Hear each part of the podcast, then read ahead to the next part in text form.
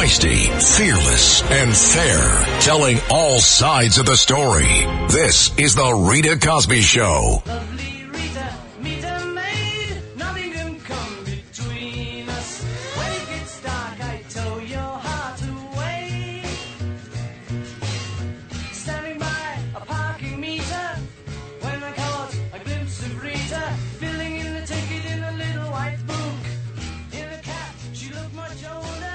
Well, everybody is talking about the very, very high profile case, of course, of Daniel Penny. This is the guy, the former Marine who was on the subway, of course, with Jordan Neely. And in the last few hours, there was a big, big protest that took place, sort of both sides of the aisle, if you will, that took place in Manhattan in support of Daniel Penny. And then on the other side, the counter protesters, so much so that the counter protesters interrupted the protest of those who were there showing support for the Marine. You can just tell that things are getting so emotional. And also, by the way, feel free. People are still chiming in on the interview. Uh, the New York Post just did a story about the grilling that they say I gave to Andrew Cuomo.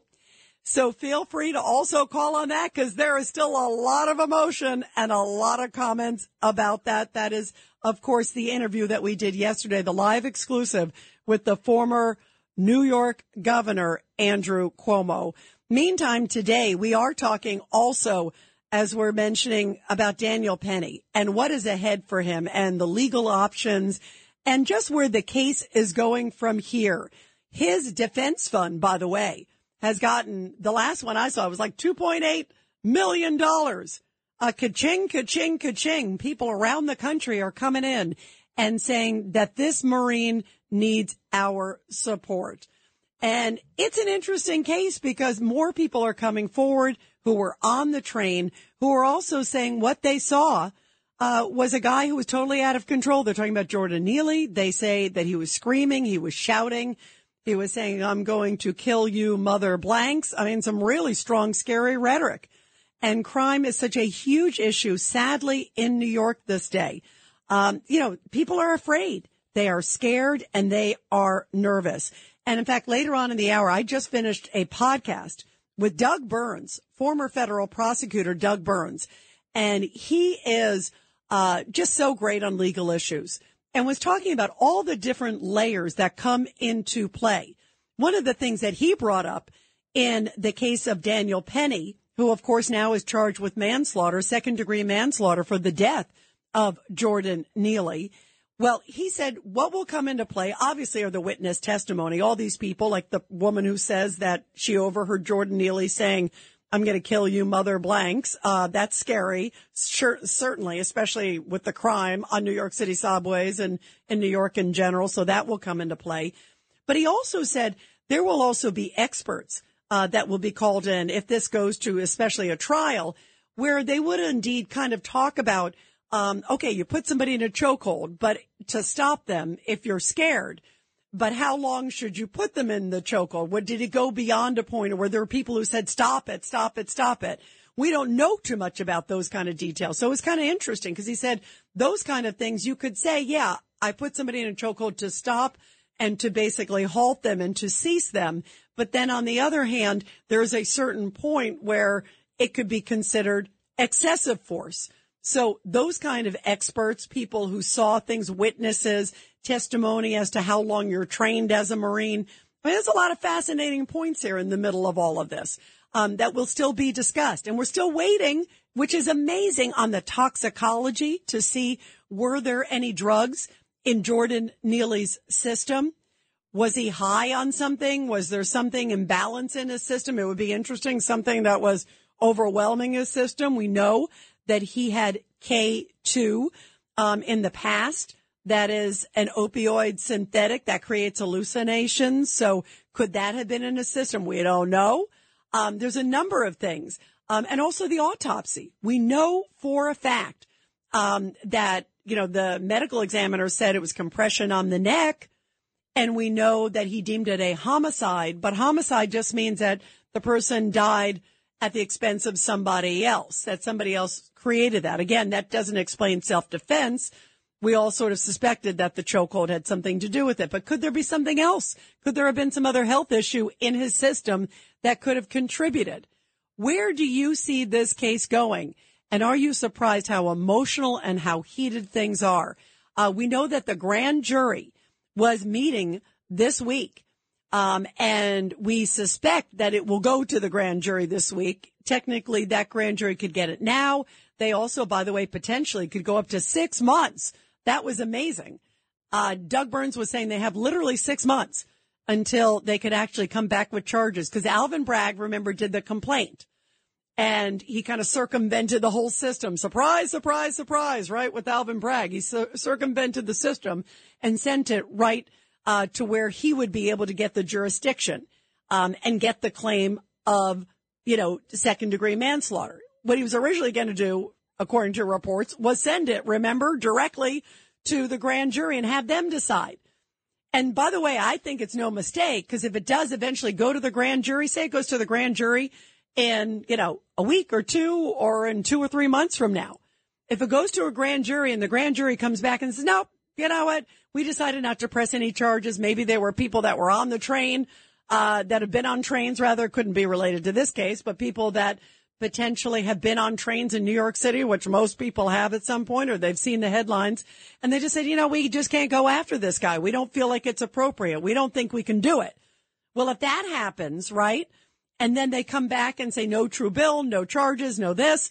Well, then if that's the case, maybe Alvin Bragg knows it's going to end up there and he suspects that by having it go to a grand jury later after a period of time wears off, maybe people tempers will be a little more calm, people's emotions won't be as high.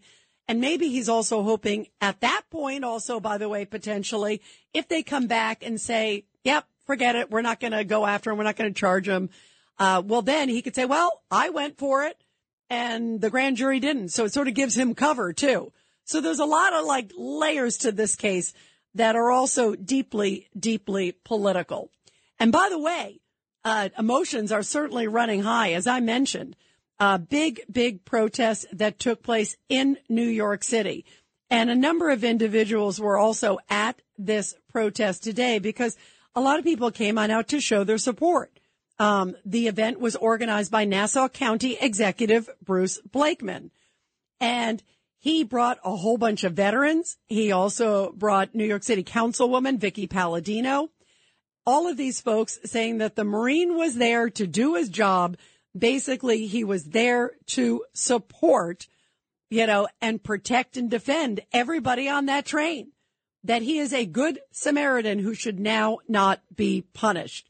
What are your thoughts, everybody? And do you think that at the end of the day, this good Samaritan will not be charged? I think there's a good chance he will not be charged. I think those eyewitnesses, the more and more I hear, I think he will not be charged. I mean, uh, maybe there's some other lesser degree of something at some point, but I don't know.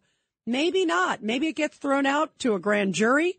And if it goes to trial, you can bet, I think, a jury of his peers, and especially, I think, a grand jury of his peers, which they typically are, and they would be in New York. Normally, I'd say no. When you're dealing with a grand jury and dealing with all the emotions right now in a New York grand jury, we've talked about it with the Trump case. With the Trump case, as soon as Bragg, you know, said I'm going after, I was like, uh, he's going to send it to a grand jury because the grand jury is going to come back Trump guilty. Don't even worry what the charges are. Don't, no, no. Let's, if it's Trump, Orange Man Bad. Who's that? Stan who calls in? It's Orange Man Bad or Teddy? Orange Man Bad, right? No problem. Guilty, guilty. Wait, wait, wait. We didn't even tell you what the case is. Oh, don't worry about it. Nothing to worry about. But in this particular case, I think it's different just because everybody knows what it's like to be on the subway. We all know how scary it is. There have been other cases of late where a woman got pushed into the side of the subway and is dealing with some serious issues. So I think because this really hits so close to home and there's so many emotions and it's so raw and it's so real and it's something we're all facing that I think if it actually goes to a grand jury or a jury, I, I would be stunned that they come back. I mean, a grand jury, you can kind of sometimes slant the case a little bit, but I would think that Daniel Penny himself, If I were him, I would go before the grand jury. Just get it thrown out. You don't want this to drag out for months or years, even after the end of the day you get exonerated. But I would go before them because everything I've heard so far seems to show that he was just doing a good job, that he was just trying to defend people. And if that's the case, go out there and show the grand jury and the grand jury may say, you know what? We can in good conscience indict this guy. We don't think it's correct to actually go forward. We just think we're going to hold off. Uh, thank you, Alvin Bragg. Good luck next time. We're not going to Jose Alba him. Uh, you know, that's what I can see them going. 1-800-848-9222. 1-800-848-9222. And here is, by the way, this is Bruce Blakeman, again, the Nassau County, New York executive. And he was one who organized this event today. He also, by the way, got pulled away when suddenly protesters on the other side came after him. But here he is talking about Daniel Penny, the Marine, because the Marine is from Long Island. He's from his area. And that's why he felt it was important to stand up for the Marine. Take a listen. Good Samaritans should be encouraged. Good Samaritans should be an important part of the fabric of our community. But here we have Daniel Penny, a Good Samaritan, who's being prosecuted for coming to the aid of his fellow Americans who were riding the subway in a peaceful manner. And there they were going to work. Uh, and he was actually coming from architecture class, uh, Daniel Neely, Daniel Penny, forgive me, Daniel Penny. And so there's so many factors here. It wasn't like he was like out for a fight. He was on his way, you know, to or fro architecture class. So it's not like, you know, he's a former Marine. So far we've heard his record was a good one in the Marines and the military service. And he said, I was just there to defend everybody. And now Nassau County Executive Bruce Blakeman says, He's trying to defend justice. Take a listen. The police can't be everywhere all the time, so we have to depend on good people, on people of courage, on good Samaritans. And that's what Daniel Penny was. We're calling on Alvin Bragg to stop this senseless prosecution of a good Samaritan. And let's see if he does. I don't see him doing it. I see him sending it again to the grand jury. And then I see the grand jury either coming back and saying, no way. Uh, but you never know. In New York, you never know. But if anyone has ever been near a subway track, they're going to say, let's let this Marine and give him a break. And let's say maybe thank you for being there. We interviewed, remember, it wasn't that long ago. We talked to Elizabeth Gomes and that was the woman who brutally was beaten by another repeat offender who she was at 5:30 in the morning. She was getting off the train and this repeat offender came over to her and started punching her and kicking her so much so that she lost vision in one of her eyes. She still can't see to this day in one of her eyes. She was an airport worker and this person just brutalized her. And it turned out, she said during the interview that this person had a history. And in fact, I think had to killed or tried to kill, I believe killed, uh, the ex, uh, fiance you know, uh, of his prior to, you know, and he had been out and out and out on all these other different charges prior to that moment when he gave her a beat down. We saw it on the video. The video went viral. It's just horrific to see, but it shows what people go through over and over and over again. And for those reasons, you know, there are people who have either lived it or have seen the headlines that they say, you know what? We're going to give this Marine the benefit of the doubt. And also, if you see what other people are saying on the train, it'd be different if they were saying, well, no, he was saying this or, or saying something provocative to the homeless guy. We haven't heard that yet. We've only heard so much that he stood up and was trying to protect other people. And that's what other people believe as well.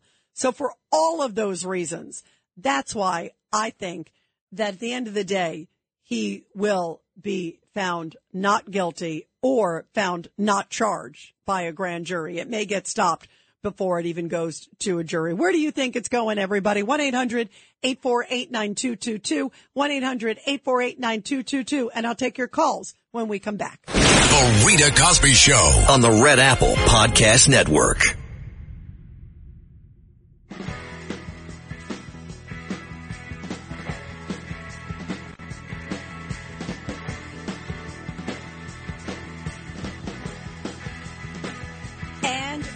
Are talking, of course, about the case of Daniel Penny, that is the former Marine who was on the F train when suddenly a homeless man started screaming and ranting and shouting on the train, throwing things and making threats to other passengers. Now today, uh, a rallying cry in support of him, uh, which took place in Manhattan, but also a dueling rally not too far away uh, from those people who are supporting the homeless man who died after being put in the chokehold by Daniel Penny. And they were carrying signs saying justice for Jordan Neely and also shouting to the group because most of them from Long Island because that's where Daniel Penny is from. They did it in Manhattan. Uh, but the group's shouting, go back to Long Island. Uh, basically go back where you came from. And it just shows that emotions are running high in this case. 1-800-848-9222. 1-800-848-9222. Let's go to Joe, line one in Jericho. Joe, your thoughts. Freedom, my love. I'm going to hit you with some uh, rapid fire, and then it's usually you brilliantly respond. First of all, bravo, bravissimo with the Cavone, the king of the Cavone, Cuomo yesterday. And you are a sweetheart. You you brought up the, one of the questions I asked to grill him that he's a cop killer coddler, that and he wouldn't even answer it, and he wouldn't even address it. But you brought it up, and bravo, bravissimo as usual. You're the best. Well, thank Now, you. And Joe, and Joe, by the way, my whole objective was to be fair, uh, but also to hold him to the fire because he certainly needed to answer a lot of questions. And the whole issue, as you brought up about police, and I remembered when you brought it up and, and it obviously stayed with me. And I also thought so much because he was talking about how it's important that we back police. It's important we do that. Um, and, and you saw the way I brought it up with them. I said, well, wait, how do you reconcile that with at one point, which he did, and he conceded, he said this, and he called, uh, INS, uh, ICE at the time, uh, thugs. And then he also said, uh, I said, well, wait a minute. You also, uh, your last act was pardoning a convicted cop killer. So, you know, with the Brinks robbery. So, you know, some of these things don't really square because he was talking about, oh, well, there needs to be better relations with police and all these other things, you know, and, and we need to be fair. And then he also kind of danced around the whole bail reform thing too, which was another bobbing and weaving, but there was a lot of bobbing and weaving, but go ahead, Joe. And I'll tell you something else, Rita. He and Descamio, de Blasio, real name Warren Wilhelmer, he doesn't deserve an Italian name, gave his wife a million, one billion two hundred fifty million to help the homeless, and she pocketed the money. But that's another story. Yep. And we But just have a few they- seconds. Go ahead, quick, Joe. The, the bottom line is this: after all of is said and done, the the life in New York is becoming meaningless. And uh, Vito Fossella today didn't mention the 13-year-old kid shot and died in Stapleton, in Staten Island. And the Archbishop wasn't there, the mayor wasn't there, because I don't believe they even care. Keep Wow, Joe. Better. Thank you, Joe. I just heard you saying uh, how much I make a difference to the veterans. Thank you very, very much. I appreciate it. And you know what? You're right. Uh, everybody should have been out there to support. My goodness, you said a 13 year old. That is heartbreaking. Joe, we love you. Thank you for the nice words. And uh, we're here about putting all sides on. That's the most important thing. We're going to continue. This is the Rita Cosby Show. on the Red Apple Podcast Network. Show presents Back the Blue. And in tonight's Back the Blue segment, which I love doing every night here on the Rita Cosby Show, a powerful, powerful story coming from Cedar Rapids, Iowa. I love Cedar Rapids, Iowa. I've been there many times. I bet all the presidential candidates love Cedar Rapids, Iowa too as well. Of course, that's the first stop with the Iowa caucus, but a woman there is in the hospital now, but is said to be doing okay after being rescued from a burning apartment, which took place, uh, the fire on Wednesday morning. Police from Cedar Rapids were responding to a call when they saw smoke coming from an apartment building around 4 a.m. Now, the smoke was coming from the second floor of the apartment and it became quickly engulfed in flames. Police heroically went inside and they found an unconscious woman in a heavily smoke filled apartment. They successfully rescued her and she was taken to the hospital for treatment. Firefighters then arrived on the scene. They discovered of course, a big blaze in the house, especially starting from the bedroom. They've quickly put it out. The woman is said to be doing okay and recovering in the hospital, and the cause of the blaze is under investigation. But it's a great reminder of how heroic and great our law enforcement is, again, running towards the flames and saving undoubtedly that woman's life. That's why I always love doing this segment every night here on the show because it is so important that we always back our men and women in blue. And we are talking, of course, about the former Marine, Daniel Penny, a big protest that took place today. And one was a rally. Uh, it was for Daniel Penny. That's the Marine, of course, who put Jordan Neely, the homeless man, in the chokehold. And then there was a counter rally not that far away from other groups that actually were getting out of hand and they started shouting and screaming at the people, many of them from Long Island who came in because that is, of course, again, where Daniel Penny's from. But a lot of them had to actually be escorted out. And in fact, uh, Bruce Blakeman, he is a Nassau County executive. He was sort of ushered out suddenly when counter protesters clashed with supporters of the former Marine. And so they were rushing these officials like out of the way because they just thought things were just getting really heated and really violent. That's actually really scary because remember when this case first happened and the death happened, remember on May 1st, there started to be protests almost days later. Remember they stopped the subway trains. They blocked bridges, the protesters that were upset about the death of Jordan Neely. And his death is terrible. It's tragic. It's horrible what happened to him. Uh, and in many ways, he obviously desperately needed help but he also needed to be behind bars because he was a danger to other people. He had 40 prior arrests, including one. Uh, it was a kidnapping. There were reports of a kidnapping of a seven year old child. And there's also reports of a 66 year old woman who says that she got punched in the face by him. So this was someone who had a violent past, but also had a very troubled and tragic past too, and desperately needed help. It's a story, of course, of what we should have done to help the mentally ill in New York, but you can't have them roaming around and threatening people on the subway either. But listen today. This is the anti-marine protesters. And this is what they were chanting and shouting about Daniel Penny at the protest, trying to drown out those who were supporting the Marine. Listen to this.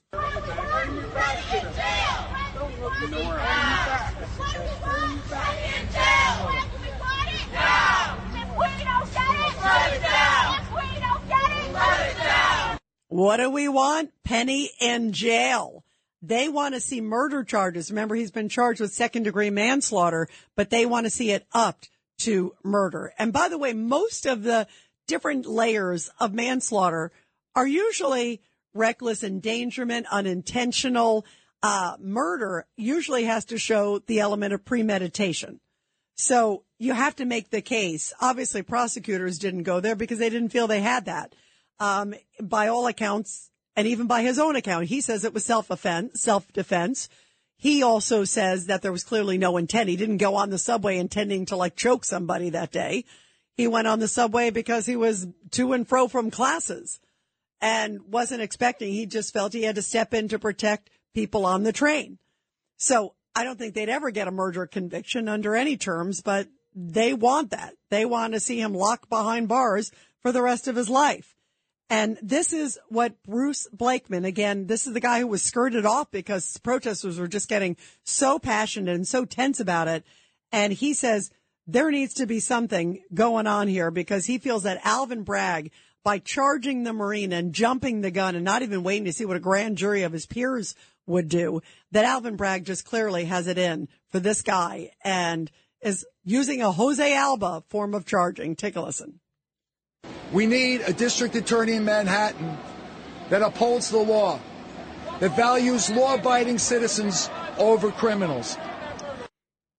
And we sure do, as opposed to those who go after a Marine and those who go after people like Jose Alba. Well, here is Vickie Paladino. Uh, she is a New York City councilwoman, a Republican. And she said, yeah, you know what? She absolutely stands by Daniel Penny. She says he needs our support. He needs our appreciation. She said police in general and good citizens in general need our support. But she also said, yeah, it's a, it's a tragic situation, no doubt, because Jordan Neely clearly had a track record 40 prior arrests, 40 plus. Take a listen. The situation is certainly a sad one for all involved. It's sad for Mr. Neely, who has been failed by the system that it should have gotten him off the street and gotten him the mental services that he deserves and desperately needed. It's sad for all New Yorkers who are continuously victimized by those like Mr. Neely. It's sad for Mr. Petty, who took the action to protect the people who were threatened on the train that day.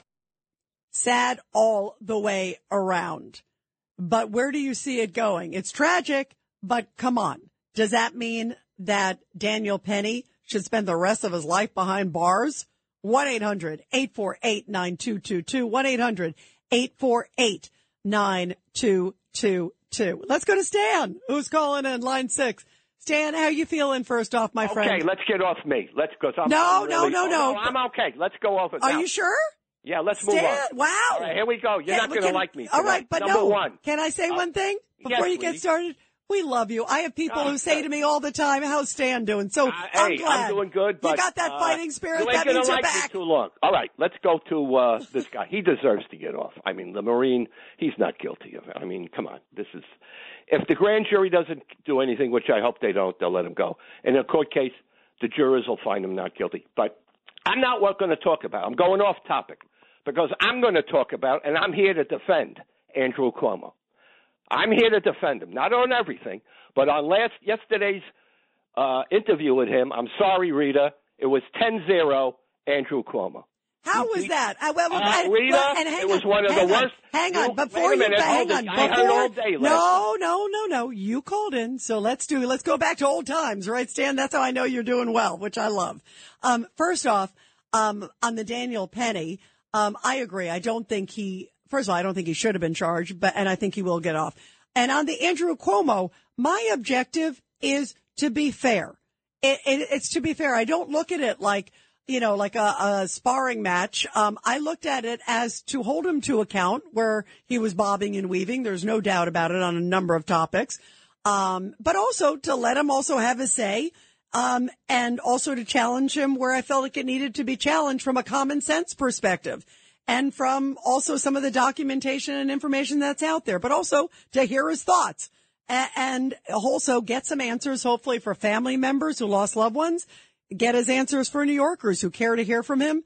So, so I didn't look at it like a, a boxing match, but, uh, but go ahead. If you think, um, what did you think it was, uh, it wasn't a, uh, a Vander Holyfield Tyson match? So go ahead.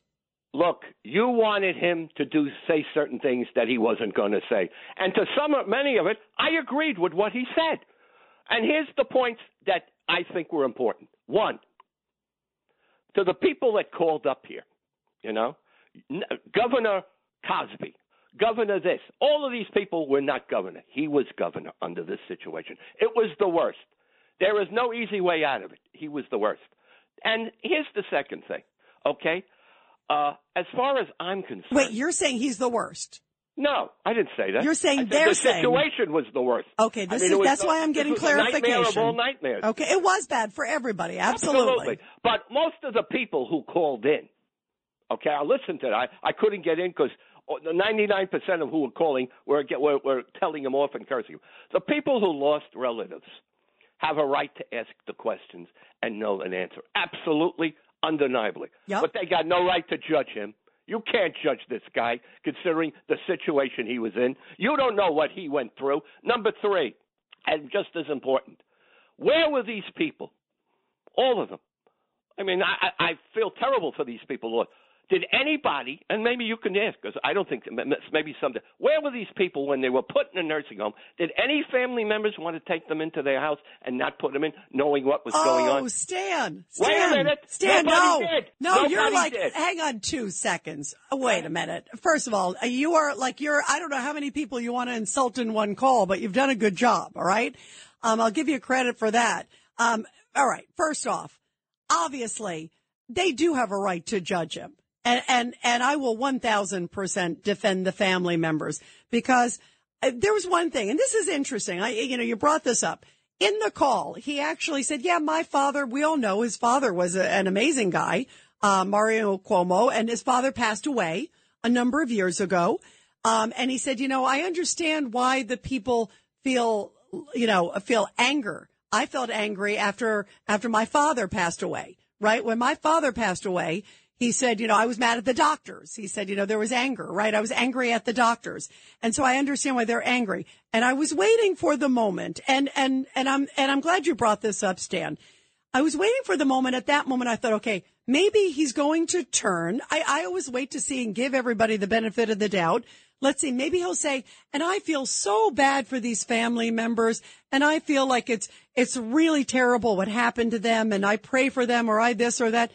And he said, but they have no right to be mad at me.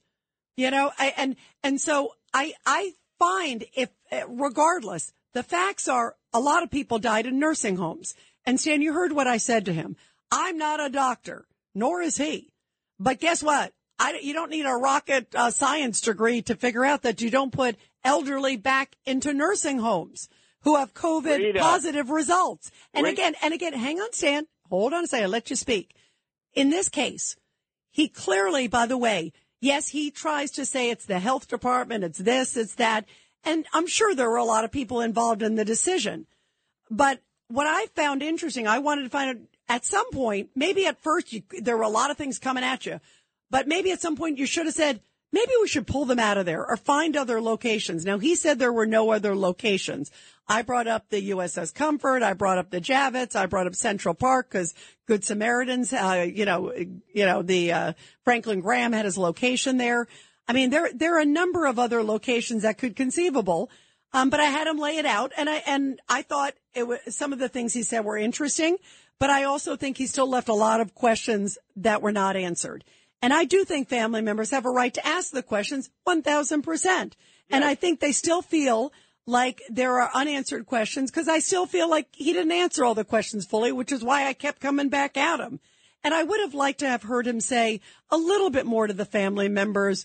I think a little more contrition, just even from a human Contrition? human perspective, Stan. I'm not What even talking. talking? I'm not talking about. Hang on one second. You're missing. is that? What are you? What Contrition- do you contrition is-? What are you talking about? I'm talking about you were leader of the state. And it would have been nice. I would have loved for him. I think it would have served him to, he, I asked him over and over again, is there anything you regret? And, and he said basically no. You know what? And, and I don't know of anybody. I go through every single day and I can tell you there's a couple different things maybe I would have done differently in the last two or three hours. You know, he couldn't find anything he did absolutely wrong through the whole pandemic. And there were so many people who died and he couldn't basically really find one thing. That, that to me is a little perplexing. That's a nice way to put that. Go ahead, Stan. Uh, you're nitpicking on that too. Oh no, I'm not nitpicking. Oh, yes. I'm being, Look, I'm being me talk. extremely. I'm being generous. But go Oh, no, ahead, I don't Stan. think so. Let's let's look at it this way, okay? Every day he was on the radio guiding us along in this situation while everybody was in their apartments and houses scared to death. He was there 24 hours a day. Now, is he a perfect human being? Of course not. Did he make mistakes? Yes. But no, I think he handled it exactly as it needed to be handled. Could he have done things? Yeah, yeah. But this, the I heard people say he's a murderer. He ain't no murderer. COVID was the murderer. It killed the people in the nursing homes. It killed the people in, in the streets. It killed them in the, in the hallways. It was the murderer. He did the best he could do under the situation. And here's the other thing: many people said he's arrogant. He, he you know, he's obstinate. That's what got him elected in the first place, ladies and gentlemen. You voted for him because of that. So let's understand something. He's a human being, and he made mistakes. But in the end, I think he did a decent job considering those people that lost their family. My deepest sympathy on that. Well, b- well, Absolutely. Stan, I just heard a lot more contrition from you than I heard from No, Andrew Cuomo. but so, so maybe you can to- represent him and need- speak it. He doesn't need to apologize. I mean it. He Well, does. He- Stan- he, did Stan- say he was he, he was in charge. He said, "I'm in charge. I was responsible." But let I me did move everything." on. He said that. But let me move on. You know, Well, Stan, what was he Stan, supposed to Stan, do? Stan, I'm not going to argue with you, but but I will say to you, um, I'm sure he's happy that he has, uh, you know, at least one person saying nice things about him after the interview. Well, well, one quick thing. One quick thing. The other thing with the women, I didn't buy that for a minute. He was good at saying, you know, uh, uh, sexual harassment and you know this the other thing, and he said, you know, not one Oh, case so wait, was so wait a up. minute. Now hang I'm on a second. No, Stay no, I. I don't like so it. wait a minute. So let me just get this straight. Um, That part you- I yeah. didn't buy. Oh, okay. So, so you believe he harassed eleven women? You, or at least harassed some of them. You heard what I said I on that I- case. I- look, you know what I'm saying? Bill Clinton was had a court case and he had to settle. Donald Trump just settled. This guy wasn't brought to trial for anything. It's unbelievable. So I'm saying he had to do. He then he also said he if he insulted and, and by the way, by the he way, apologized. he, he claimed he claimed he didn't do anything. Yeah, but right, but but. Stan, I'm glad at least you and I agree on that that because one, I- I because didn't buy said that all the eleven women making it Yeah. up. I mean, come on, Stan. Well, why didn't the why didn't the uh, the district tell me why didn't the district attorneys if they had it and it was solid why didn't they take him or indict him? Well- none well- of them did. How do you explain it? You heard what I said. I'll give you a classic example, and, and I got to move on because we do have a lot of callers, Stan. But I love hearing you spar again because that makes me happy that you're doing well. Um, one of the cases that I brought up with him was a case of David Soares, and that is the case in upstate New York. And he said, I found the woman credible and cooperative. That was Brittany Commisso. That was a woman who claims, again, and Cuomo says it didn't happen, but she says, uh, that he put her hand up his shirt, up her shirt, um, and grabbed her breasts. So that's a little more than a, a peck on the cheek, right? Or, or a open the door or something or whatever, or a pat on the back, you know? Um, but she, um, so she says that's what happened in that case. And the DA in that case said, although I found her credible and cooperative, I still didn't know if I had enough to go to trial because guess what? It was probably a he said, she said, and that's very hard to prove. And at the time, you know, and you have a governor or a former governor, uh, it's still very hard to go forward with a case Like like that. that? And again, and again, I, in fairness, I wasn't there. Uh, you know, you weren't there. Um, so it, it is a he said, she said, and those cases are hard to prove. But, you know, it's still hard to believe that 11 women are making it up. I, Stan, I got to go, but I love you and I'm glad you're sparring. I disagree, uh, with you thinking that, uh, the family members can't judge them. I think they have the right to make any judgment they want. They lost, uh, people that are irreplaceable in their lives and something you can't put money on and you can't put anything on. So we're, we're thoughts and prayers are with them. But I also think it's important to have Cuomo have his say too. 1-800-848-9222. The Rita Cosby Show.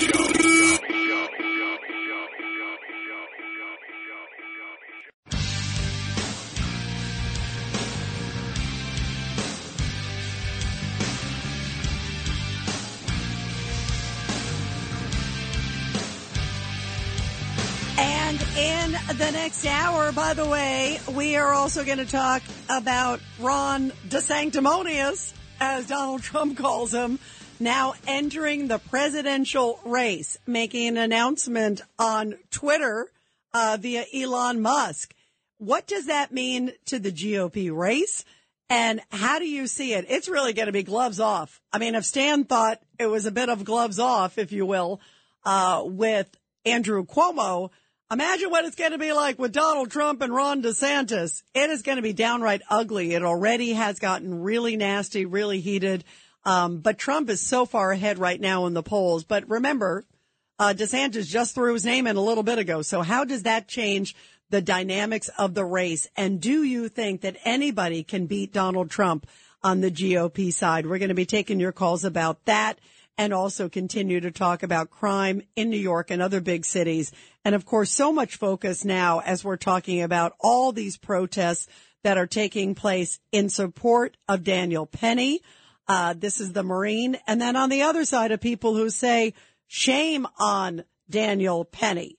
Uh, he has raised though a whopping, uh, over 200, $2.8 million his defense fund. He's got a GiveSendGo defense fund that people around the country have been contributing to, uh, just because they feel so supportive and so frustrated by what has happened and the fact that he has been charged. They are downright angry. So coming up after the break, everybody, I'll continue your calls. What did you make of the protest today and the counter protesters? And also, we'll be talking about Ron DeSantis. Now, the key is before he wants to get the GOP nomination, he's got to go through Trump. Can he go through Trump or is he just Trump light? What are your thoughts, everybody? 1 800 848 9222. And we'll be talking about the Marine after the break. This is the Rita Cosby Show. on the Red Apple Podcast Network.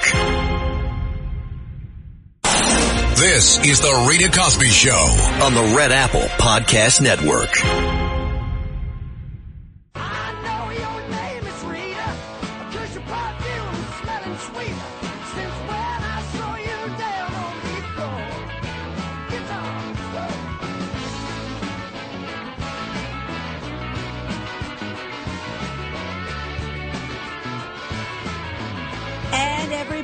Coming up later in this hour, everybody is talking about the fact that Ron DeSantis, the Florida governor, is now officially in the race for president.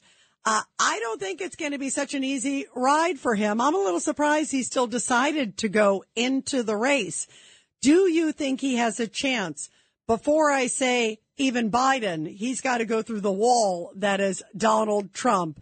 And that, as we saw in 2016, remember it was all those candidates there during the debate. I covered those debates and it was like, whoa, you know, when you see all those different debates and the way he like seared through Jeb Bush and the way he seared through also Ted Cruz and all those others, it was like, whoa. Uh, and you could tell he is angry at Ron DeSantis that he has thrown his name in. So it's not going to be easy for the guy that Donald Trump calls Ron DeSanctimonious. Uh, but here his, his campaign announcement. He made the announcement, by the way, on Twitter with Elon Musk and take a listen to the announcement. Our border is a disaster. Crime infests our cities. The federal government makes it harder for families to make ends meet, and the president flounders. But decline is a choice. Success is attainable, and freedom is worth fighting for. Righting the ship requires restoring sanity to our society, normalcy to our communities, and integrity to our institutions. Truth must be our foundation, and common sense can no longer be an uncommon virtue. In Florida, we prove that it can be done. We chose facts over fear, education over indoctrination, law and order over rioting and disorder. We held the line when freedom hung in the balance. We showed that we can and must revitalize America. We need the courage to lead and the strength to win. I'm Ron DeSantis, and I'm running for president to lead our great American comeback.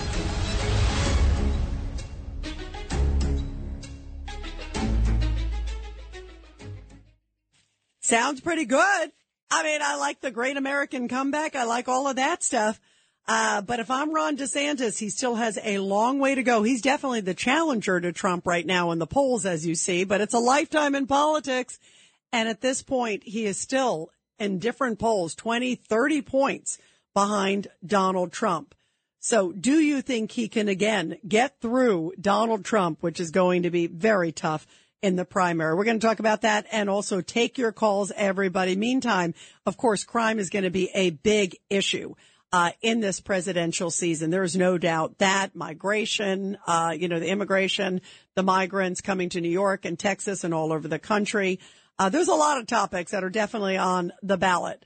Uh, the war in Ukraine. There's a lot of things that people are discussing and very much, uh, anybody who's a candidate is going to be talking about crime. I mean, around the country, people are deeply, deeply concerned about crime. And that is certainly a case in New York City. The transit crime is up 53%.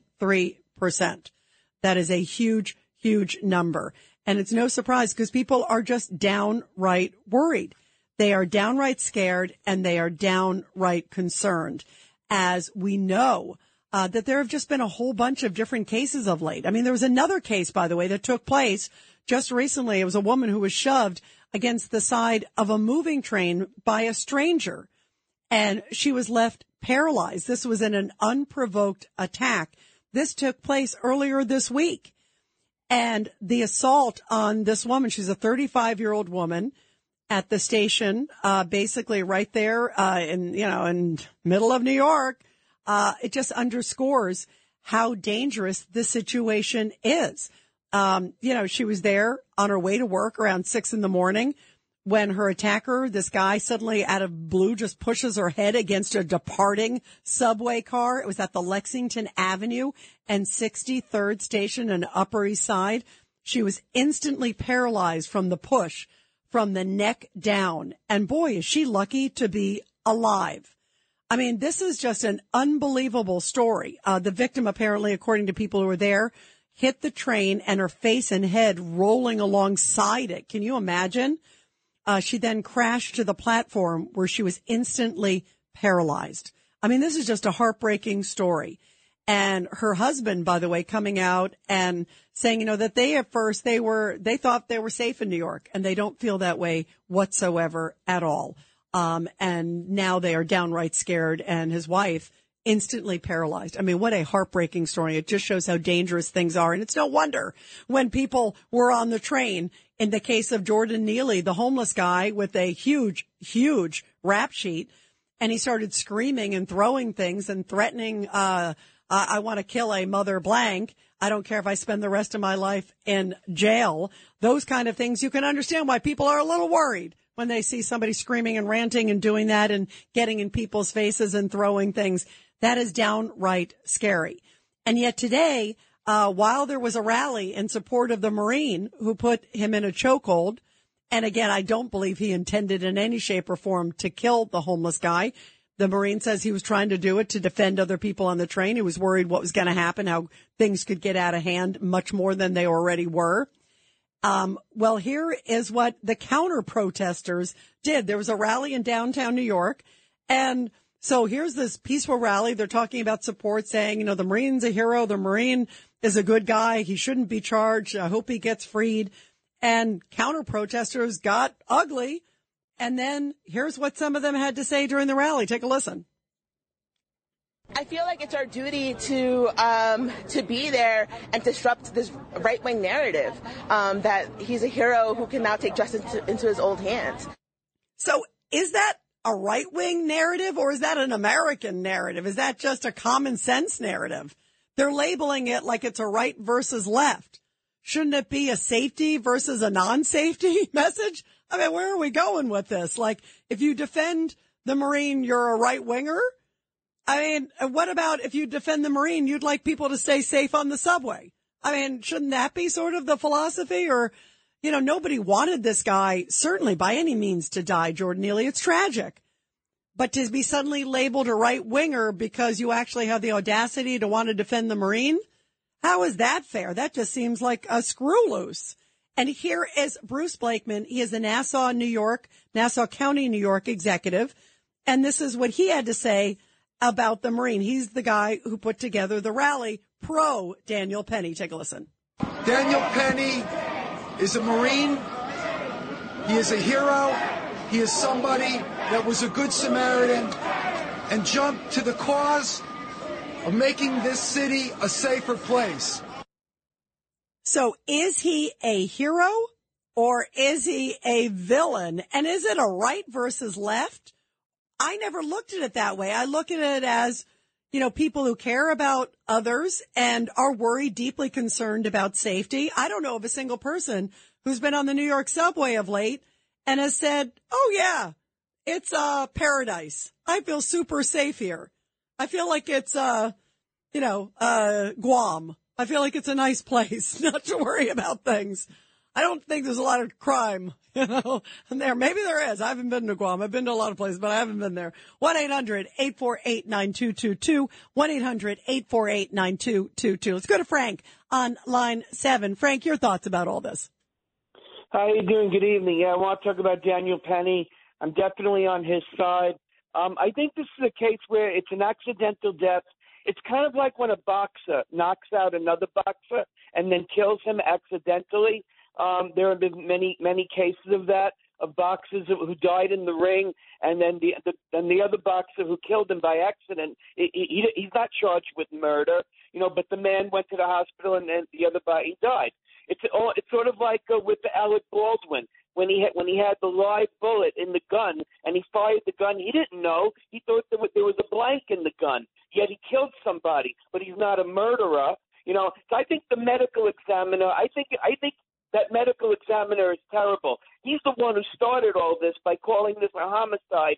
I think he should be cross-examined by the lawyers of Daniel Penny. Although, although you know what's interesting, Frank, um, and I've covered a lot of legal cases. I'm not an attorney, but I've covered a lot of legal cases. When I saw that it was homicide, it didn't say to me uh, homicide is is more for medical examiners. It means you basically died at the hands of somebody else. It doesn't mean intent. It sounds bad. It sounds like it it means oh it was a uh, you know an outright murder. It just means that you died because of someone else. It doesn't determine guilt or not or intent or not. That's obviously and in fact you know, when he goes before the grand jury or the jury, whichever, you know, whichever happens in this case, um, if he goes before the grand jury, which likely is what would happen, um, and if Daniel Penny decides to testify before the grand jury, you know, they don't even need to spend a lot of time. Uh, were you there? Is this you? You know, sometimes it's like, I didn't do it. I wasn't there. There's no debate that he was there. There's no debate that he put the guy in what looks like clearly a chokehold, um, and he held him there. What he needs to say is, yes, he may have died at my hands, but it was self-defense or there was no intent. Then that's when you get into where the eyewitnesses were saying. The other thing I think is going to be pivotal are the 911 calls. Remember, there were a lot of 911 callers that called in and said, this is what we're seeing. They were contemporaneous. And that's why I think that they're very important to this case because they will have heard what was going on at the time. Uh, didn't have time to reflect, didn't have time to get into the emotion, any of the politics that we're now hearing. And right away, if they were calling in and saying, uh, you know, oh, there was this homeless guy who did this horrible thing, and then this Marine came out of nowhere and and saved us. That obviously helps the Marine. Or if they say something different, that suddenly this Marine was like, uh, I told him to stop. Uh, things like that. I mean, there could be things that work against him too. So I, but I don't, I don't blame the, the determination's more of a, of a, uh, technical term than a guilt term. But, but do you think he's going to get off in the end, uh, Frank, in terms of Daniel Penny, or do you think uh, he might serve some time. What are your thoughts of where this is going? I don't think he'll serve uh, much time. He'll probably uh, get off, but we'll see how how close they they'll do this. The trouble is they it's like the the protesters that are against him. They want to be placated so bad, and this is really really terrible the way this has been divided. Uh, I do want to say something about the, Daniel Penny. The way he is, he does remind me in some ways as uh, of Errol Flynn. The way he looks. Doesn't he look like Errol Flynn in some ways? You know what he does. You know what? I didn't. Uh, obviously, uh, a little lighter hair, uh, but you're right. He's he's got a little. There's a little bit of that look to him. You, you know what? Gone with the wind, like right? Yeah, yeah. He looks like a hero. He does look like a hero. Very nice. I like I, now I'm never going to look at uh, the Marine the same way again because I like Errol Flynn. That's that's very Yeah. good. Very Thank good. you. Thank you, Frank. Interesting. Now let's go to Phil, line five. Phil, your thoughts about all this? Good evening, Rita. Two things. The first thing, very simply, is the law is the law. For the first time, probably, Alvin Bragg is doing the proper job. He is following the recommendations of jurisprudence and the law. Mr. Penny has been rightfully charged with manslaughter. Okay. The point is, he can the, the the lawyers can plea bargain that down from second degree to third degree, and instead of serving years, he'll serve months. Okay, he'll serve probably about a year, year and a half at most. The the, the situation is this very simply. You've got a city that's completely torn in half over the of the Penny uh, Neely incident. If he does not do any kind of time, okay, there's a problem here because the city will go through a living hell for the next year and a half, two years, and a lot of people are going to get into trouble and a lot of people are going to get hurt.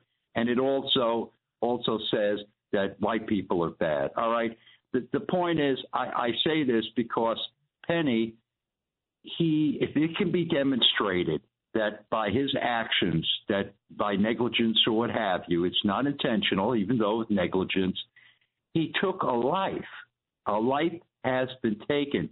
If he had resulted in crippling, let's say he had crippled Neely, he had paralyzed him or something, there probably may not be a charge. But a life was taken, and, and so it must be done. The second, I, I think he'll serve time. The second thing is, uh, I just wanted to, this is personal from me to you. Uh, uh, Greg Kelly's show, Greg Kelly himself had a whole dialogue about you. he said some very disparaging things about you, and I'm not going to say I agree or disagree with them. I'm still mulling them over. But he didn't like your interview with Cuomo. He he kind of suggested you were weak and way off base. Well, thank you for letting me know. We all have different opinions and, and I never mind people sharing different views. It's an emotional topic.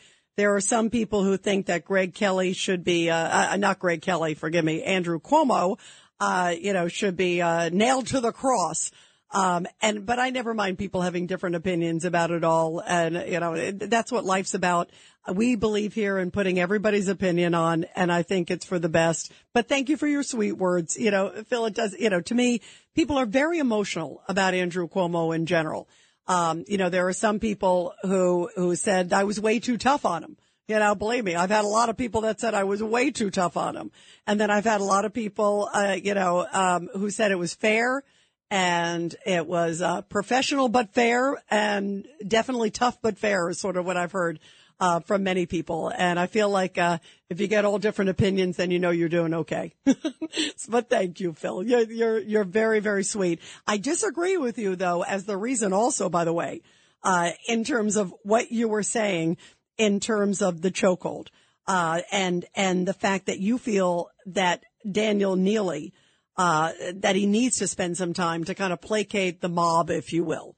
And to me, I don't think uh, that's a reason for charging. I, I know you're saying just to keep things calm, but that's not a reason why we should charge something. You know, Lady Bl- Justice should be blind, you know, and it should not matter um, what somebody, uh, you know, their skin color or politics of it if somebody did something wrong, uh, the penalty and the crime and the charging should be appropriate. It should not be based on trying to placate the mob one way or the other, whichever way it is. And I would say that no matter, you know, what the politics of it are, it's important to keep it out. I'm sure you agree with that, but I hear what you're saying. Uh, but that is a sad testament to our justice system and certainly not the reason to charge someone. And Phil, thank you for your very sweet words to me you know what? Uh, I knew that we would, you know, there, you never, when you're talking with somebody, Andrew Cuomo, who's as polarizing as him, you're going to hear people on all sides. And that's what makes America great. 1-800-848-9222. The Rita Cosby Show on the Red Apple Podcast Network.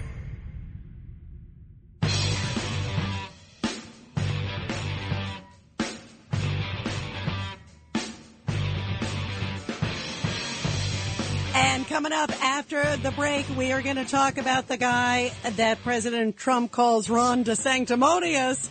And he says he is surprised that Ron DeSantis has now officially thrown his name in to run for president. And he has an uphill climb. He's done a good job. Uh, by many accounts in Florida, not if you ask the NAACP, but he has done a good job by many people's account, but also is a lot of his success because of Donald Trump. And will he turn into mincemeat like Jeb Bush and some of the others that tried to go up against Donald Trump? Remember 2016? 1-800-848-9222. 1-800-848-9222.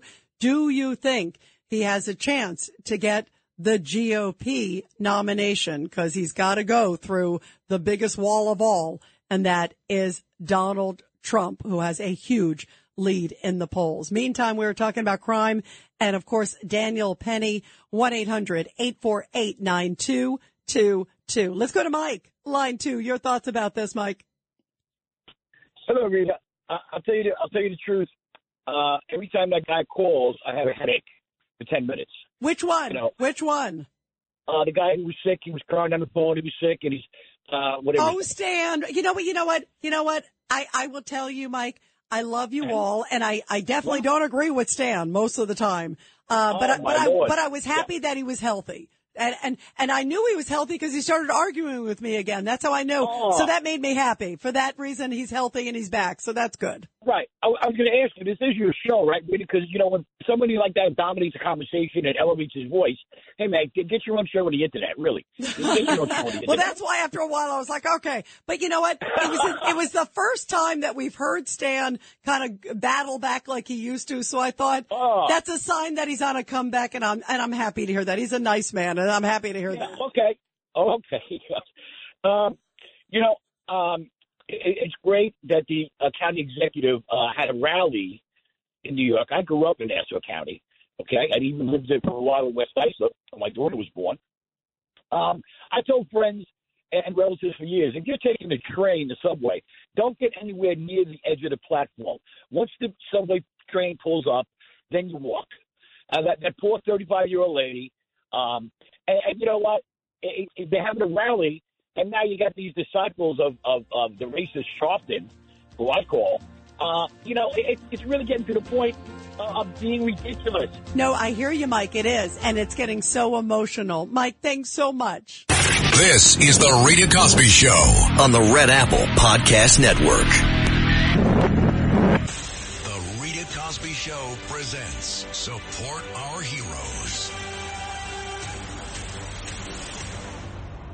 And in tonight's Support Our Heroes segment, which I love doing every night here on the Rita Cosby Show, a powerful story where we honor our veterans and their families. This one coming from Ellicott City, Maryland, uh, where a photo of then Second Lieutenant Lou Schott taken back in 1943 was displayed at a special ceremony in the last few days when now United States Marine Corps Colonel Lou Schott retired was awarded the Silver Star Medal. And it was for his battlefield gallantry displayed during the Battle of Okinawa on June 20th, 1945. 102 years old veteran Schott is the oldest ranking U.S. Marine Corps officer, and he was awarded the Silver Star for his service during World War II in the Pacific. On June 20th, 1945, Schott found himself in one of the last firefights of World War II against Imperial Japanese forces. And during the Battle of Okinawa, Schott assumed command of Able Company, 1st Battalion, 5th Marines, after his company commander was seriously wounded by machine gun fire. Tasked with assaulting a hill near the ruins of a castle, Schott personally re-encountered the enemy and went after enemy positions and came up with an alternative plan of attack that proved successful. How beautiful to see him receiving the Silver Star. That is the United States Armed Forces third highest military decoration for valor in combat. Beautiful, beautiful to see. And we love doing our support our hero segment every night here on the Rita Cosby Show. Well, we are talking about the former Marine who is facing second degree manslaughter charges after the chokehold death of Jordan Neely. What are your thoughts about that, guys, and anything else? 1-800-848-9222. 1-800-848-9222. Uh, let's go to Russ. Uh, line one. Russ, your thoughts. Hi, Rita. My wife thought you did a great job, and I haven't heard one woman criticize your interviewing skills. I mean, I was frustrated that Cuomo squirmed his way out of your questions like the greasy rat that he is, but you know, you did mention that he had no regrets. Cuomo had no regrets and showed no contrition. That's just like Dan Penny, because Dan Penny, who took the law into his own hands, would quote do it the same way again. And you know, you mentioned Gone with the Wind. I I, I think that was. Uh, Clark Gable. Yeah, I Errol realized Flynn. that. By the way, I realized that afterwards. I'm da- I'm uh, I, I'm not as good on the the older films, but I have watched. it. I realized it afterwards. yeah, Captain Blood and Robin Hood. That's Errol Flynn. But you know, you got to keep this audience educated because they're lacking in a lot of different ways. Oh, wait a minute. So who's lacking? Who's like, who are you referring to lacking? Because you don't like it because what? You think that Daniel Penny should be charged? And, and by the way, thank you for your wife's kind words. Because, my- because my objective, by the way, was being fair, Russ, which is why I have everybody on the show, including you, um, and, and Cuomo, who, yeah, he didn't answer a lot of the questions. Uh, I think it's the New York Post has a story out tonight where it talks about him bobbing and weaving and all that stuff. But I did keep asking the questions number of times and I felt I was fair but tough and, and that's the, what, that's what we should do to all our politicians. Hold them to account, uh, but also let them explain. That's the, Yeah. you know, but, and, and, and, uh, there's a lot of questions to ask them, believe me, whether it's nursing homes or women or a lot of them, you know? You were very tenacious, and I wish you'd asked him about the hit job he did on Scott Stringer because we wouldn't have uh, Eric Adams if Scott Stringer was mayor. But you know, as far as people were kind of, you know, uh, I don't want to go into names. It's better not. But you know, as far as what the what Dan Pe- Penny looks like, did you notice he has a nose ring? I remember seeing it in a shot that he did have a nose ring. He's a Marine. I mean, you know, I mean, he's, by the way, by the way, he's a surfer guy too. So it sort of fits that whole mode, you know, that, that sort of surfer. He's got the surfer hair, uh, that doesn't look at all like Errol Flynn. The face does, but not, I don't Well, see any got- Clark Gable or Errol Flynn in the hair, but go ahead. I mean, he looks like Jheri curls to me. But my wife says, yeah, at the yoga studio they have nose rings, but it doesn't make sense. A Marine with a nose ring, he's a surfer, and then Curtis Sliwa's research and development uh, department came up with the fact that he was going to a health club on West 23rd Street in Chelsea with a pool. The only one I know is McBurney YMCA. So here we have a nose ring, McBurney YMCA. He joins the Navy, the Marines, and you don't hear from any girlfriends. Is this guy a closet case? Is that what's going wait, on? Wait, wait, so wait, wait, let me, Russ, what is going on with you? First of all, two things I want to say. Uh, Yeah. I like your wife because so Yeah, far she's too. she's had a lot of logic of the two things you've said. All right, She really likes you. I go, I like her too. I like her too. So one of these days, the two of us are going to take you out and try to like, like put some sense in you. All right. But, but what is, what is, first of all, I have no idea of his sexuality. All right. I don't either. I didn't, by the way, I didn't even think about it until this moment. And now, now I'm thinking of Clark Gable, and you're morphing a lot of thoughts in here. But, but what does that have to do with what he did on the subway or not on the subway? I'll tell you what, because there's a, a there's a total void in his personal information. He came from a broken family. You know, his father was a, uh, a colonel in the state troopers. Nobody ever talks about Actually, by the way, hang on, Russ. I got to correct you because that is actually not true. There was a rumor that that was the case at first, and it turned out that that was not correct. There were there were reports that that was not correct. Sometimes early reports, you know, they see a name and they connected it, so that's it's an understandable mistake. But my understanding is that is not correct. But go ahead. Well, I see. I don't think you're correct about that. But but what it what it means is that they. You know, it'd be a lot harder to hold this person up as a hero if he's a gay person. And so they don't want any personal information out about him. So, you know, they're going to hide him. He's totally hidden. We hear all about uh, Jordan Neely's family. And you know what? Elizabeth Gomes, you know, when you mentioned her, she was a true Christian. When you played that tape, I heard her say that even her assailant, she said she almost forgives her assailant because the assailant didn't realize that she would lose her eye, just like Daniel Penny didn't realize he would kill Jordan Neely. But because you're reckless, and all they got to ask him, did, uh, Daniel Penny, did you know a chokehold can kill someone? And as soon as he says yes, guilty as charged. That's- Actually, actually not. Uh, actually, it is. Did you intend? To kill him, and No. second of all, did you think that you were defending? Did you think he was about to kill other people? Because there, you are able to use force as a response if you think it's appropriate. That's where it gets into the appropriateness. Because was it was it was it was it correct response to what they deemed as the threat Right. and what the threat was? That's right. There was no deadly force. You can say I- I'm I'll kill a MFer or I'll kill you MFers. You also said Daniel Perry sh- Penny shouldn't spend the rest of his life behind bars. That's inaccurate. But Curtis Lee would- mentioned something very important. A Actually, it's of not inaccurate, but go ahead. A couple of Curtis Sliwa said a couple of kidney punches to uh, Jordan Neely would have rendered him incapable of doing anything. But instead, the Marine took the cowardly way out and choked someone to death. Whoa, Russ, Russ, Russ. Yeah. You know what? I and by the way, I don't think he intended, and that's where that's where if his plan was, and and where I said Russ, where I I think a lot of this is going to come down to also witnesses, because if there's some witness out there who said.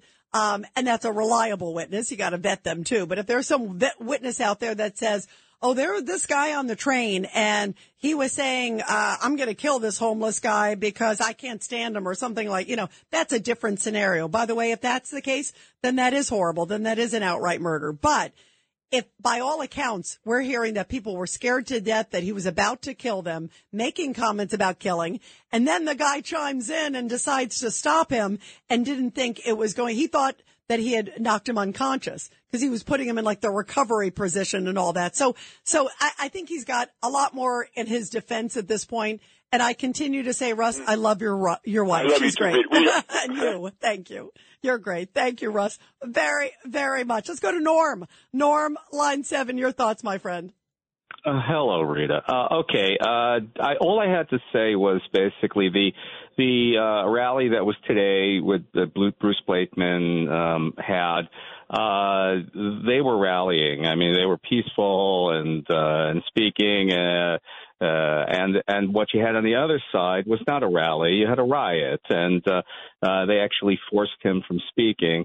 Um, they're th- those are Now, were you down there? activists. Were you down there, Norm? I was not down there. I had some friends who went down there, and uh, they're professional activists. They're the same ones I see at pro-life rallies, the same ones I see at, uh, you know, opposing the the anti-mandate rallies way back when. They wear masks. Uh, they have professional signs, and they act violently.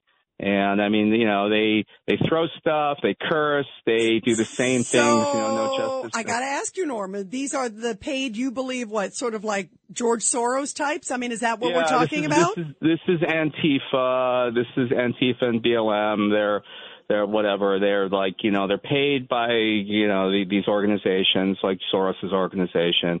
They uh, you know they act violently. They're not they're not there to change people's minds. They're there to mess stuff up and and cause a ruckus. And the thank God the cops are there. And because if the cops aren't there, they'd be, you know, they'd be assaulting people, and uh, which they, um, which I'm sure they tried to do and did because there was arrests. I heard, and the yes, yeah. They they well they went after also you know and and you know eh, I'm all for free speech of all different sides, but come on, they went after apparently uh, Bruce Blakeman. Uh, the Nassau Sure. County executive, good guy, and they were going after him basically, you know, uh, furious that anybody uh, was saying, you know, support uh, Daniel Penny. I mean, come on. I mean, you know, it, like just like you said, there, it seems to be these professional provocateurs that you have been talking about, and and that's that's a big. Big, big concern. But Norm, thank you too, because you bring up a great point because these are these organized, and I think we're going to see more of it as this definitely continues. Um, and by the way, before we go, you guys, I want to get your thoughts too, also on what you make of the fact that Ron DeSantis is now officially in the race. Um, I want to play. This is Donald Trump, uh, not that long ago, and remember, this is what he has called Ron DeSantis. This was sort of his firing shot to the bow, and he did this, by the way, of course, before DeSantis announced, which he did just a few hours ago, that he definitely is in the race. And Trump already over the last few months has been clearly sending a signal because everybody thought, okay, Ron DeSantis is going to be the guy who will be the tightest challenger to Trump. But if you look at the polls now, he is so far ahead, Donald Trump, than Ron DeSantis. And clearly, I think, first of all, Trump is elevated. All these different attacks on him and all the different like charges against him and trials against him. Every time it's like somebody else files a charge or, you know, a grand jury comes back from New York or wherever else, it's like, okay, he goes up another 10 points in the polls. I mean, he just continues to skyrocket. And so Donald Trump clearly saw what we all saw originally in the polls when it was a lot tighter. And in fact, in some polls, it even had Ron DeSantis a little bit higher in the polls. It depended, you know, but in most cases, you know, it was mano a mano. Now, Donald Trump is so far ahead and he has been doing a lot of swiping at Ron DeSantis for months. Who could forget this line of what he said about Ron DeSantis? Did anyone ever hear of the sanctus, the sanctimonious? I'm not a big fan of Mitt Romney. Lost his election. And to be honest with you, Ron reminds me a lot of Mitt Romney. He reminds me a lot of Mitt Romney. You know that that is not a compliment because he doesn't like Mitt Romney. They hate each other, Trump and Mitt Romney. And so when he heard that essentially Ron DeSantis was about to throw his name in the ring, he did it just a little bit ago with Elon Musk. Uh, this is what Donald Trump had to say uh, with my buddy Eric Bolling. Take a listen. What are your thoughts on DeSantis running? Well, I don't know that he wants to run. No, I have a good relationship with Ron. I don't know that he wants to run. I haven't seen that. You're telling me something that I have not seen. So we'll see what happens. But uh, uh, if he did, he did. But no, I was very responsible for him getting elected, as you know. So Donald Trump feels that Ron DeSantis wouldn't be where he is. And by the way, Donald Trump is correct because Ron DeSantis was not doing well in his first race for governor. And it wasn't until Donald Trump went behind and backed then Ron DeSantis that he made it through and then of course was elevated, you know, made it to the final round and became governor, as we know. So Donald Trump definitely has shepherded and helped Ron DeSantis big time. And you can see that Donald Trump really is angry that Ron, that Ron DeSantis is in the race now. He is furious. He feels like he created Ron DeSantis, that Ron DeSantis owes him something, at least loyalty. And he also feels you can hear it in Donald Trump's voice. We've interviewed Donald Trump and in other interviews that he's done with others. He feels he has unfinished business. He is angry. He also sees what happened with the Durham report where there was this whole setup that was revealed, of course, uh, you know, against him, the sort of fake Russia hoax, all this other stuff.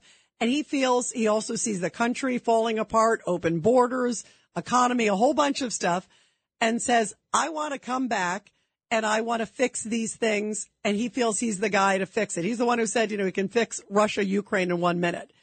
And he doesn't want anything that's in his path. I think he doesn't look at any of the others as viable challengers. He clearly is worried about Ron DeSantis. And he also feels that loyalty is important.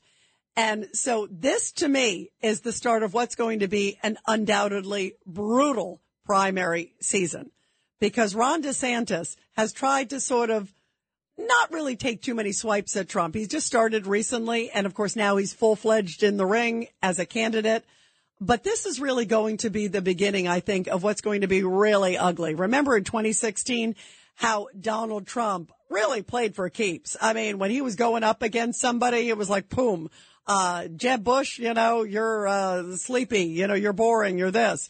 Uh, Marco Rubio, you got your tiny hands. You know, remember all, small, uh, little Marco, remember? And then Ted Cruz, all the other claims about Ted Cruz and his father and everybody else. I mean, Donald Trump is going to throw everything at him and the kitchen sink. And you can bet he is going to be pulling no punches with Ron DeSantis. Donald Trump wants to go to the White House again. He feels it is his to have again. He wants to come in and finish the business that he feels uh, wasn't accomplished in the first term and he wants that second term to be able to do it. He wants to turn the country around. There are so many things and he is going to already throw the mud big time at Ron DeSantis. He's already alluded that he's got like stuff in Ron DeSantis's background that Ron has skeletons. Uh, so buckle up, everybody. This is going to be one wild GOP primary season. And now that he feels he's got a real challenger, it's going to get really ugly. Right now, Trump is ahead, killing it in the polls. I mean, you look at it, he is so far ahead in the polls, but he also knows that things can swing, things can happen. Some of the money donors are going to DeSantis, even though some are still, of course, with Trump too. So it's going to get really interesting. And if you thought it was spirited, this is just the beginning. Look out. Ron DeSantis, any skeleton you have in your background, Get ready. It's coming out tenfold by Donald Trump. What are your thoughts, everybody, on where this race is headed? 1-800-848-9222. And we'll take your calls when we come back. The Rita Cosby Show.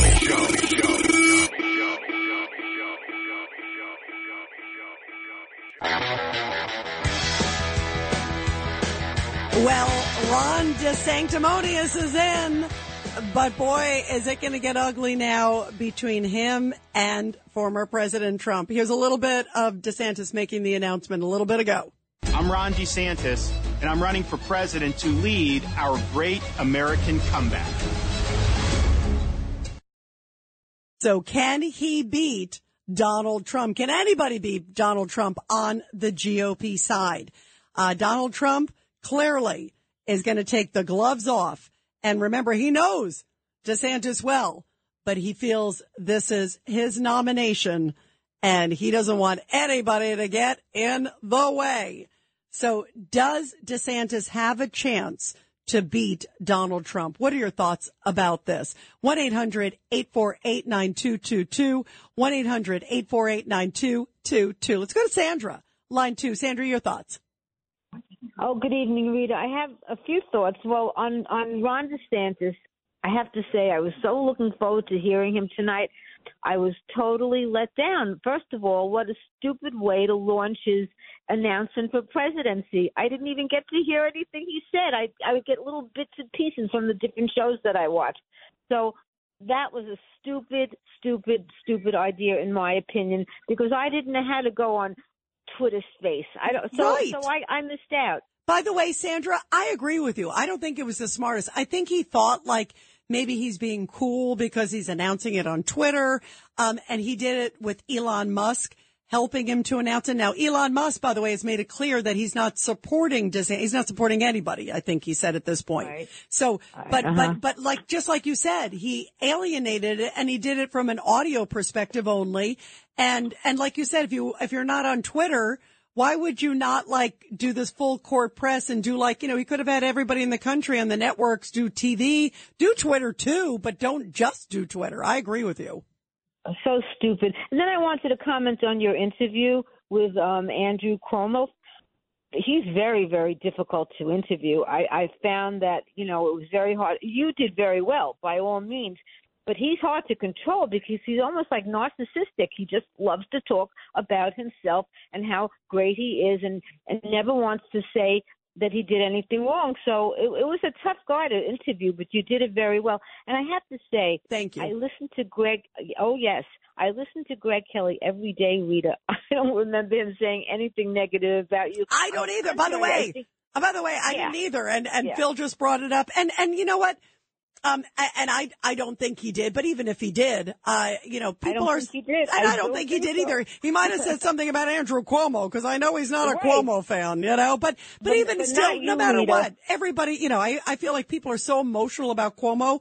There are people who hate him who feel like, you know, like, uh, you know, I didn't beat him up, uh, enough. And then there are other people who said that, you know, I left him bloodied and, and, uh, you know, crawling for mercy.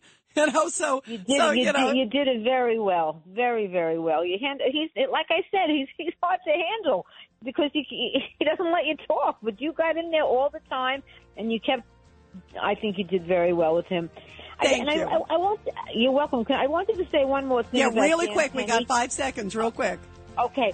Three more incidents have happened since that man unfortunately died. You're And- right. And, and they're and, and they're all wishing there was another Dan Penny there to help. You are right. They wish there was a Marine. Thank you, Sandra. Tomorrow night, Judge Jeanine. The Rita Cosby Show. on the Red Apple Podcast Network.